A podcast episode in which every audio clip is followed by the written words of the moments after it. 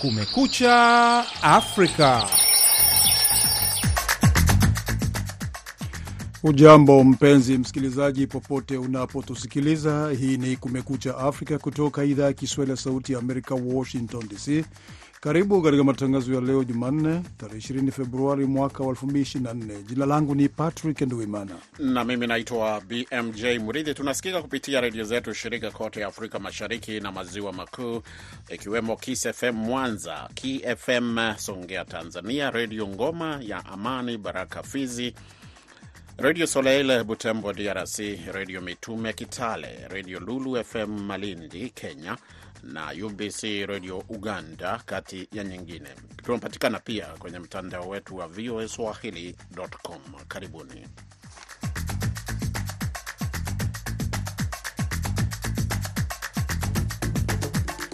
Katika ripoti tulizokuandalia, tangazo la hivi karibuni la Raila Odinga kuelezea nia yake ya kuwania uwenyekiti wa tume ya Umoja wa Afrika imeibua maswali mengi. Je, wachambuzi wanasema nini? Kwa kisiasa ni nafasi nzuri ya chama cha UDA, uongozi wa UDA kuweza ku, kuondoa ule ile shida ambayo wanaiona iko katika uh, Raila Odinga. Na katika taarifa nyingine, jeshi la Marekani lathibitisha kwamba limefanya mashambulizi ya angani dhidi ya wanamgambo wa Al-Shababu huko Somalia, huku kundi hilo la Al-Shabab likidai kwamba mashambulizi hayo yaliua madaktari wawili kutoka Cuba na lilikuwa lina washikalia mateka. Ni baadhi ya vidokezo vya ripoti utakazosikia katika matangazo haya ya nusu saa, lakini kwanza BMJ Muridhi anakusomea habari za dunia.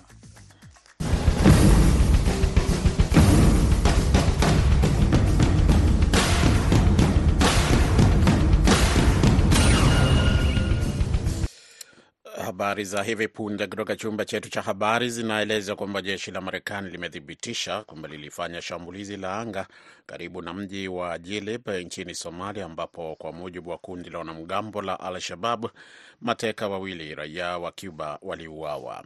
Kundi hilo lilisema katika taarifa kwamba shambulizi la ndege zisizo na rubani za Marekani liliwaua mateka hao wawili ambao wamekuwa miongoni mwa kundi hilo mikononi mwa kundi hilo tangu Aprili mwaka 2019 wakati walipotekwa nyara kutoka kaunti ya Mandera kaskazini mashariki mwa Kenya. Madaktari hao wawili walikuwa miongoni mwa timu ya madaktari iliyotumwa nchini Kenya kutoka Cuba. Al-Shababu walisema madaktari hao waliuawa papo hapo e katika shambulizi hilo. Kamandi ya Marekani barani ya Afrika, AFRICOM, ilithibitisha kwa VOA kwamba shambulio la anga lilifanyika dhidi ya Al-Shababu hapo tarehe 15 mwezi huu karibu na mji wa Jilib, kulingana na msemaji wake Linia Motanden. Hata hivyo, Motanden alisema hawana maelezo yoyote ya kutoa kuhusu iwapo mateka hao walikuwa wameuawa katika shambulizi hilo.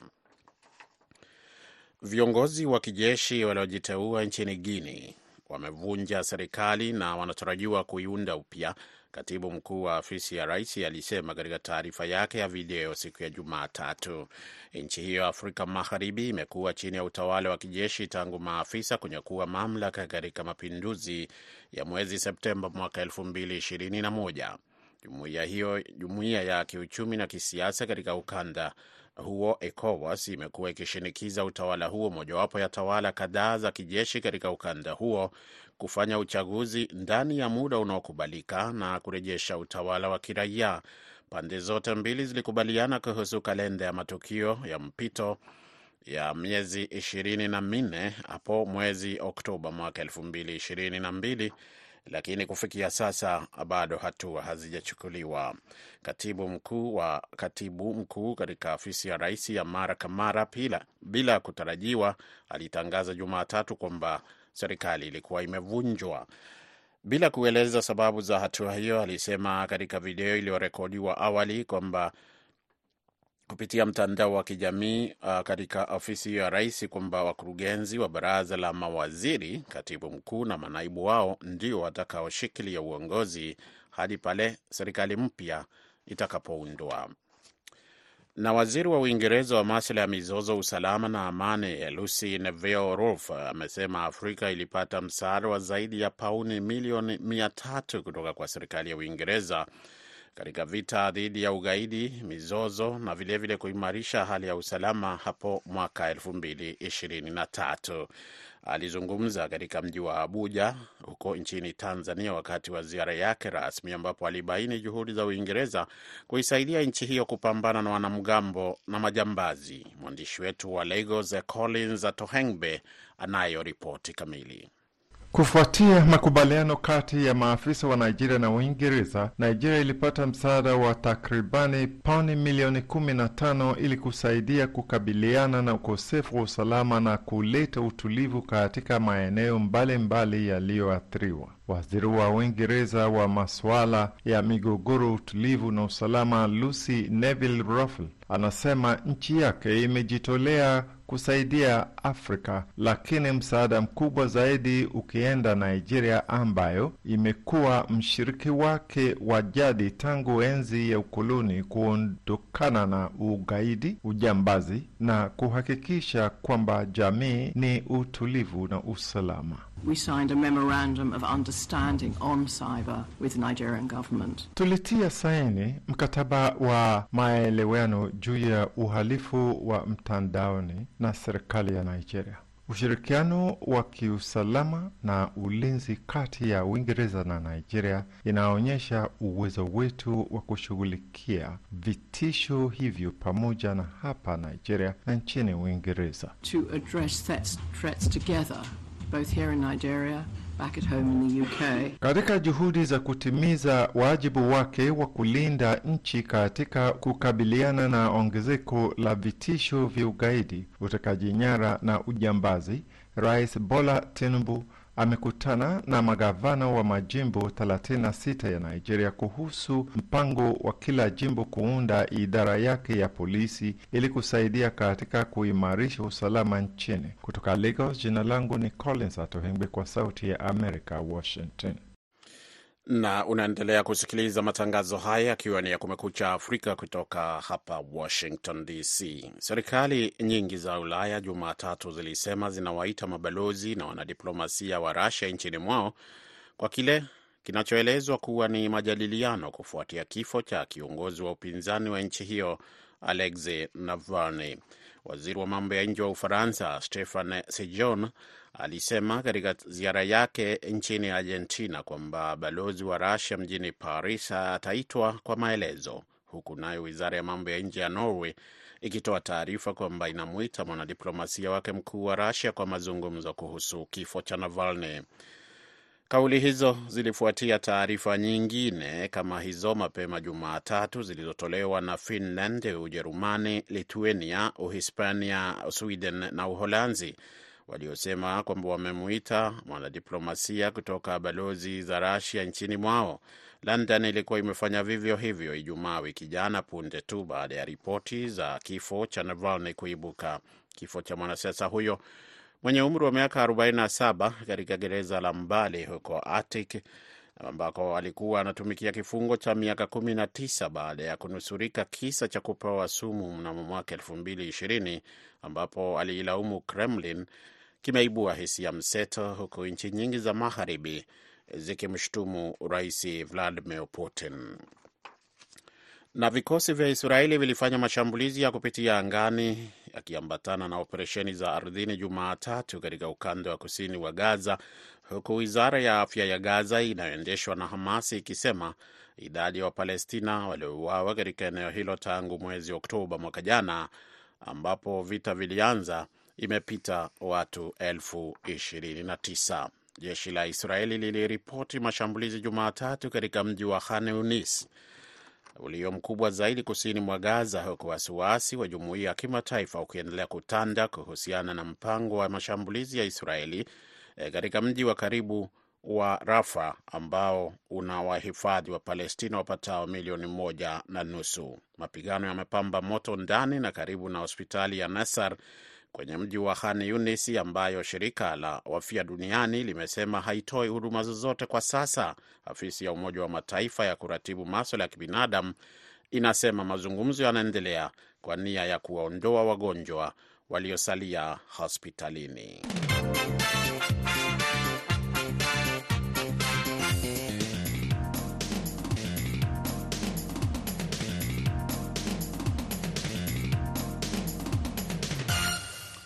Hii ni Kumekucha Afrika ikitangaza moja kwa moja kutoka studio za Sauti ya Amerika, Washington DC. Tangazo la hivi karibuni la kiongozi wa upinzani nchini Kenya, Raila Odinga, kuelezea nia yake ya kuwania wenyekiti wa tume ya Umoja wa Afrika limeibua maswali miongoni mwa Wakenya. Mwenzetu Huba Abdi alizungumza na mchambuzi wa siasa za Kenya, Mark Buchache, na ametaka kujua ikiwa pengine ni mbinu za Rais Ruto kumuweka mbali yake mpinzani wake mkuu au ikiwa atamuunga mkono Raila kwa nia nzuri kuwania nafasi hiyo. Uh, kwa ukweli ni kwa sababu ya nia hizo zote mbili. Kwa sababu cha kwanza, yule ambaye ni, ni mwanasiasa ambaye amewasumbua zaidi katika miaka, mwaka uliopita ni Raila Odinga, na kwa mara nyingi imewabidi washuke wa, wa chini katika mitazamo yao na, na maneno yao ili kuweza kuhakikisha kwamba Raila Odinga haitishi maandamano. Kwa hivyo kwa kisiasa ni nafasi nzuri ya chama cha UDA, uongozi wa UDA kuweza ku, kuondoa ule ile shida ambayo wanaiona iko katika uh, Raila Odinga. Cha pili ni kwamba pia wanaangalia, wanatazama mbele, yule ambaye ni mgombea wa urais ambao anazaleta upinzani kati kati ya uh, umaarufu wa William Rais William Ruto ni Raila Odinga peke yake. Kwa hivyo ni, ni, ni, ni, ni, ni, uh, chanzo na nafasi ya UDA kuweza kuondoa shida za kisiasa na pia kuondoa yule ambaye ni mgombea mkuu katika uh, uh, kura zijazo. Uh, lakini hapo hapo nitukumbuke kwamba Raila Odinga ana uwezo wa kutosha na umaarufu wa kutosha wa kuweza kuwa uh, mwenyekiti katika muungano wa Afrika. Kwa hivyo si jambo ambalo ni baya, lakini kwa ukweli ni jambo ambalo uh, wale ambao ni wanasiasa wa UDA wataliona kwamba ni nafasi yao kuweza kuhakikisha kwamba Raila Odinga hayupo tena katika siasa za Kenya. Naam, katika kukosekana kwa Raila kwa siasa za Kenya au kujiondoa kwa Odinga katika siasa za nchini Kenya kunaweza pia kuacha uongozi vipi ndani ya upinzani na muungano wake wa Azimio au chama cha ODM? Manake tayari uh, Kalonzo Musyoka anaonekana kusema kwamba hata Raila asipokuwepo ataweza. Je, itawezekana? Kwa ukweli itakuwa vigumu kuwezekana bila Raila, kwa sababu wale ambao ni wale wanatafuta nafasi ya kukuwa uh, viongozi katika ODM na katika Azimio kwa ujumla, lazima waonyeshe umaarufu wao, lazima pia wa, wa, waende waongeleshe Wakenya wa, wa washawishi wa kwamba wanaweza kujaza ile pengo ambayo imeachwa na Raila Odinga. Kwa hivyo haitakuwa rahisi kwao kujaza pengo ambalo Raila ataacha, ilhali wale wale watangojea kwamba Raila afike mahali aseme fulani ametosha, uh, ili waweze kupata zile kura ambazo Raila Odinga anazo mwenyewe. Katika siasa za Kenya wengi wanamsubiri sana bwana Raila Odinga awe akisema tosha, wakati wana, wanawania viti tofauti, iwe ni ubunge, iwe ni ugavana, iwe ni mwakilishi wa wanawake. Je, anawaacha vipi wandani yeah, wake ambao pia wanangojea ile sauti yake ya fulani tosha? Kwa ukweli wale ambao wamekuwa wakigombea katika viti uh, vya ODM uh, katika sehemu ambazo ODM imebobea watakuwa na kazi ngumu, kwa sababu itawabidi wasawishi uh, wapiga kura uh, ile tikiti ya ODM haitakuwa inatosha uh, kukupa kiti. Nam, huyo ni Mark Bichache ambaye alizungumza na mwenzetu Huba Abdi katika kipindi cha Kwa Undani.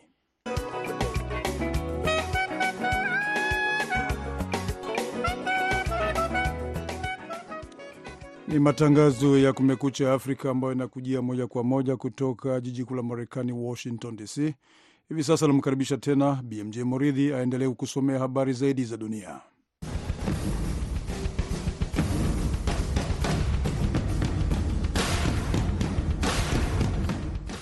Kundi la watu waliokuwa na silaha lilishambulia kituo cha polisi katika mji wa Zurmi kwenye jimbo la kaskazini magharibi la Zamfara nchini Nigeria, lakini wakakabiliwana nao na maafisa waliokuwemo, huku majeruhi yakiripotiwa kwa pande zote mbili, kwa mujibu wa ripoti taarifa ya polisi iliyotolewa Jumatatu.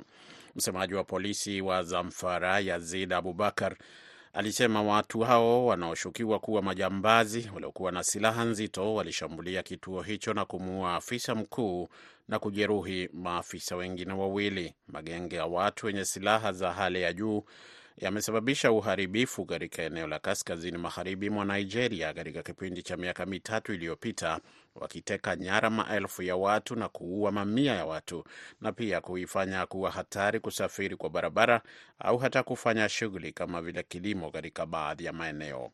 Abubakar alisema polisi wameanza uchunguzi na wametuma maafisa zaidi kuimarisha usalama wa mji huo na kuwasaka wahalifu ambao walitoroka. Na wafanyakazi wa meli ya mizigo katika bahari ya Sham walilazimika kuiacha meli hiyo Jumatatu usiku baada ya wanamgambo wa Kihudhi kuishambulia kwa kombora la masafa marefu lililorushwa kutoka Yemen, jeshi la Marekani limesema. Wanamgambo wa Kihudhi wanaoungwa mkono na Iran wamerusha dazani za makombora kwa wiki kadhaa sasa zikilenga meli zilizopita katika eneo hilo, lakini bila ya kusababisha uharibifu mkubwa au mara nyingine hata kukosa shabaha zao, juhudi zinazolenga kujaribu kuilazimisha Israeli kuachana na vita dhidi ya wanamgambo wa Hamas kwenye ukanda wa Gaza. Lakini shambulio la hivi punde lilikuwa moja ya yale mabaya zaidi kuwahi kufanyika. Kamandi kuu ya jeshi la Marekani imesema kuwa moja ya meli zake za kivita pamoja na meli nyingine ya kibiashara zilienda karibu na eneo la tukio na kusaidia kuwapeleka wafanyakazi wa meli hiyo iliyoathiriwa hadi kwenye bandari salama iliyo karibu.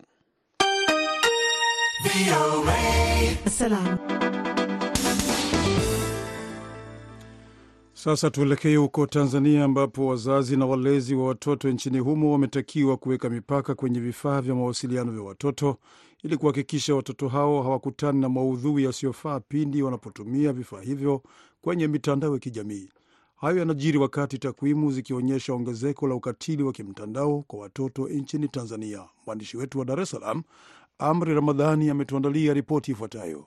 Kutokana na ukuaji wa sayansi na teknolojia, kumekuwa na ongezeko la watoto wanaotumia mitandao ya kijamii, na hivyo wamekuwa wakikumbana na ukatili wa kimtandao mara kwa mara, ikiwemo udhalilishaji pamoja na kushawishiwa kufanya mambo ya kijinsia au kushiriki katika mazungumzo ya ngono, suala ambalo mtaalamu wa usalama mtandao na uchunguzi wa makosa ya kidijitali Yusufu Kileo amesema wazazi wana jukumu la kuhakikisha wanawalinda watoto wao ili wasiweze kukutana na maudhui yasiyofaa kwenye mitandao kwa kuweka mipaka kwenye vifaa vyao vya mawasiliano. Wazazi, walezi na waangalizi wa mtoto ni kuhakikisha kwamba wanalinda vifaa vya elektroniki vya watoto wao na kuhakikisha wanawalinda watoto wao wanapokuwa katika mitandao. Hapa ni pamoja na kuhakikisha watoto wao wanakuwa na nywila madhubuti ama kuweka vile vifaa vya, mfano mzazi una kifaa chako ambapo unashea na mtoto, basi kuhakikisha kwamba umekiwekea nywila madhubuti. Kwa mujibu wa utafiti uliofanywa na serikali kwa kushirikiana na shirika la UNICEF mwaka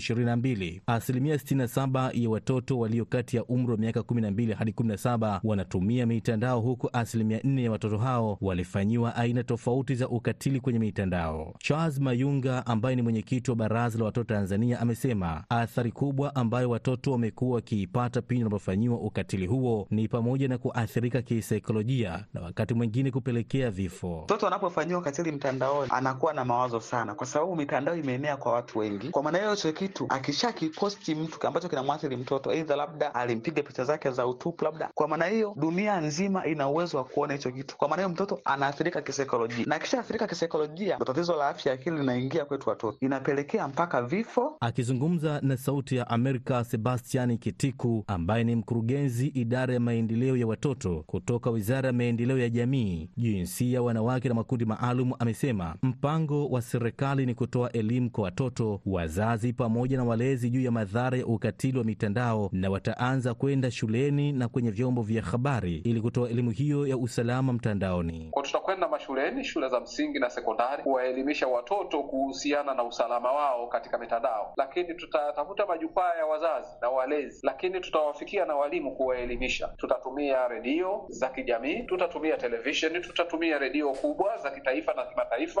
kuhakikisha kwamba tunatoa elimu ya usalama wa watoto mtandaoni. Kileo amemaliza amemalizia kwa kuwataka wazazi kuwatengea muda maalum watoto wa kutumia vifaa vya mawasiliano, kwa kuwa kukaa sana kwenye mitandao hiyo kunaifanya rahisi kwao kukutana maudhui yasiyofaa. Amri Ramadhani, Sauti ya Amerika, Dar es Salaam.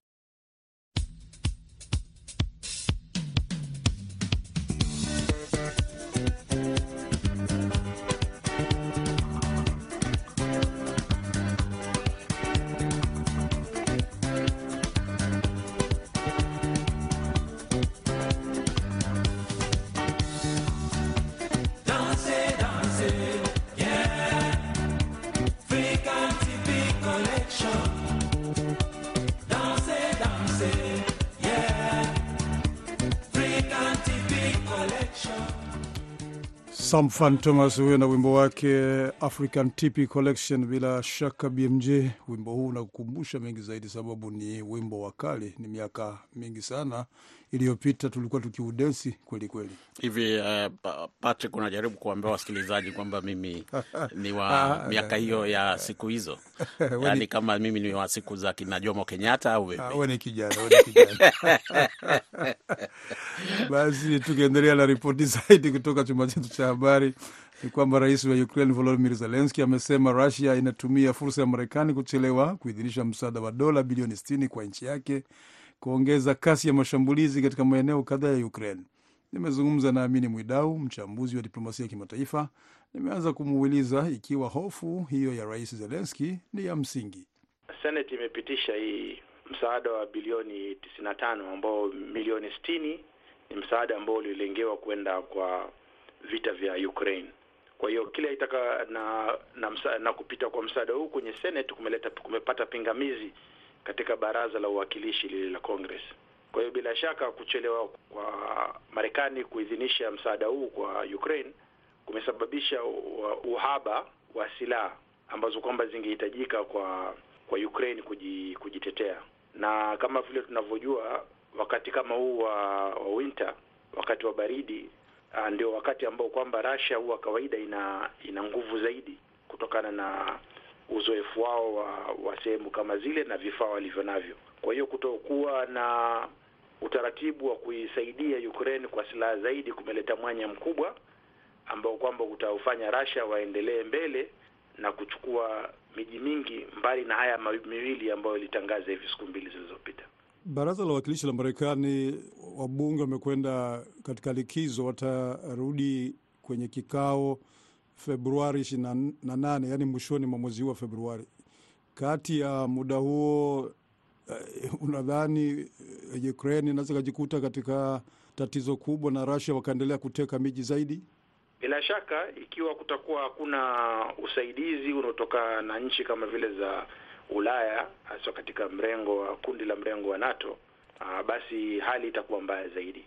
Uh, Rais Biden alitangaza uh, Jumatatu leo kwamba yuko tayari kukutana na spika wa baraza la wawakilishi uh, Johnson kuzungumzia kuhusu msaada wa Ukraine. Unadhani hivi wakikutana, kuna bahati au kuna uwezekano uh, baraza la wawakilishi likaidhinisha huu msaada wa kijeshi kwa Ukraine? Sina imani kubwa sana, kwa sababu ukiangalia katika vitendo vyao vya hivi karibuni, vingi vimeelekea katika uh, kumridhisha Donald Trump aliyekuwa rais wa hapo mbeleni. Uh, tumeona kwamba katika ule mswada wa uhamiaji ambao kwamba wali wa Republican walishiriki pakubwa sana kutengeneza, lakini baraza la uwakilishi likakataa kutokana na kuhimizwa na Donald Trump. Kwa hiyo ikiwa Donald Trump atamuidhinisha ama atamkubalia aende afanye uh, mazungumzo yenye tija kwa Ukraine, basi atafanya hivyo, lakini ikiwa ni vingine, basi tusitarajie makubwa zaidi katika mkutano baina ya Spika Johnson na Rais Biden. Ni Amini Mwidau akizungumza nasi kutoka Toronto, Canada.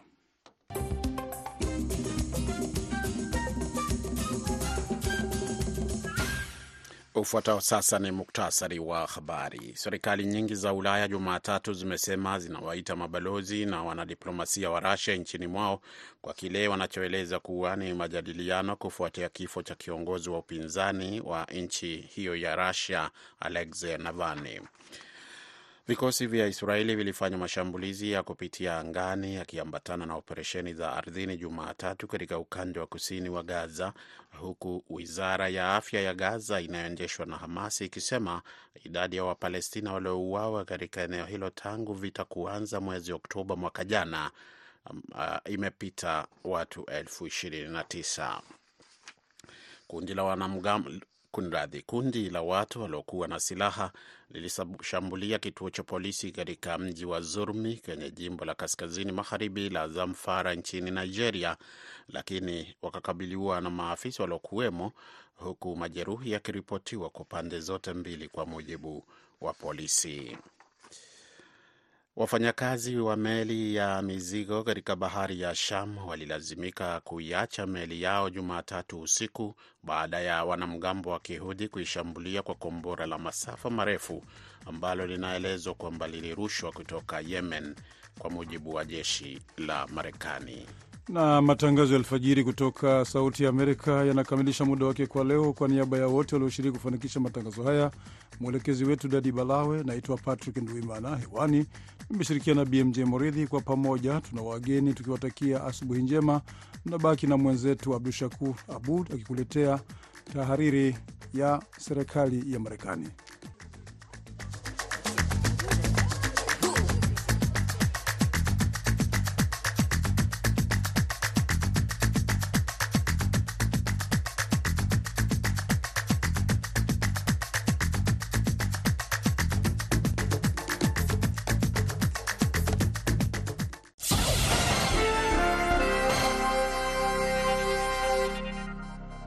Ifuatayo ni tahariri inayoeleza sera na maoni ya serikali ya Marekani.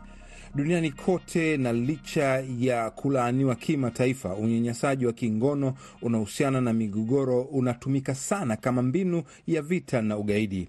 Kwa kweli, kuna uthibitisho wa kutosha wa kuungwa mkono uhalisia mbaya katili kwamba mnyanyaso ya kingono yanaendelea kutumiwa kama silaha ya vita, anasema Linda Thompson Greenfield, balozi wa Marekani kwenye Umoja wa Mataifa. Miili ya wanawake inatumika kama silaha ya kivita, inatumika kusababisha vitisho, kuondoa uthabati na kuvunja jamii. Inatumiwa kunyamazisha watu, kuwafanya wafikiri kwamba wako peke yao, kwamba maisha yao hayana maana kwa ajili ya kuishi. Tuna deni kwa manusura wajasiri ambao wamejitokeza, kwa waathiriwa ambao wamenyamazishwa kwa kuwa na uoga na aibu, na kwa wale ambao wameuawa kabla hata ya kusimulia hadithi zao, na kulimaliza tatizo hili la ukatili wa kijinsia, amesema Balozi Thomas Greenfield. Kuna kazi tatu za msingi mbele ya jumuiya ya kimataifa. Kwanza ni kuwaajibisha wahalifu, na ninajivunia kwa Marekani imechukua hatua kwa ajili ya hiyo. Tunawataja na kuwaita kama magaidi walioteuliwa duniani kama viongozi wa ISIS ambao wamefanya unyanyasaji wa kijinsia dhidi ya wanawake na wasichana wa Yazidi, kuwaadhibu viongozi wa magenge Haiti kwa ukiukaji wa haki za binadamu pamoja na unyanyasaji wa kijinsia na kuorodhesha wahalifu wa unyanyasaji wa kijinsia katika kamati ya vikwazo vya Umoja wa Mataifa DRC. Kufanya hivyo kunazuia wengi kufanya aina hii ya ukatili, inamaanisha utawala wa sheria hufanya upatanisho kuwa na uwezekano zaidi. Kwa maelezo mengine, ni kwa sababu nyingi jambo sahihi la kufanya. Pili ni kutetea na kuwawezesha waathiriwa kupitia mbinu inayowalenga waathirika.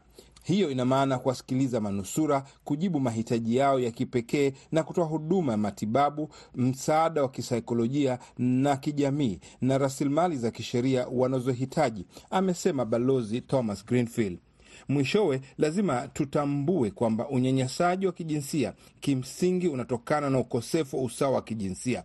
Iwapo tunataka kukabiliana na tatizo la unyanyasaji wa kijinsia, tunahitaji kuelewa kanuni za msingi za kijamii na ukosefu wa usawa wa kimfumo ambao ukiunganishwa na taasisi dhaifu za serikali au kuto kuwepo kwao husababisha unyanyasaji huo. Kwa muda mrefu, ulinzi bora ni jamii yenye usawa, yenye haki, ambapo haki za binadamu kwa wote zinaheshimiwa, ambapo wanawake na wasichana wanaweza kupata fursa za elimu na ambapo kila mtu anaweza kufurahia haki sawa chini ya sheria, amesema Balozi Thomas Greenfield kwa mamilioni na mamilioni wanawake ambao hadithi zao hazisemwi. Tuwaajibishe wahalifu na tuwaweke katikati waathiriwa katika kazi zetu. Hiyo ilikuwa ni tahariri ya Sauti ya Amerika iliyoeleza sera na maoni ya serikali ya Marekani.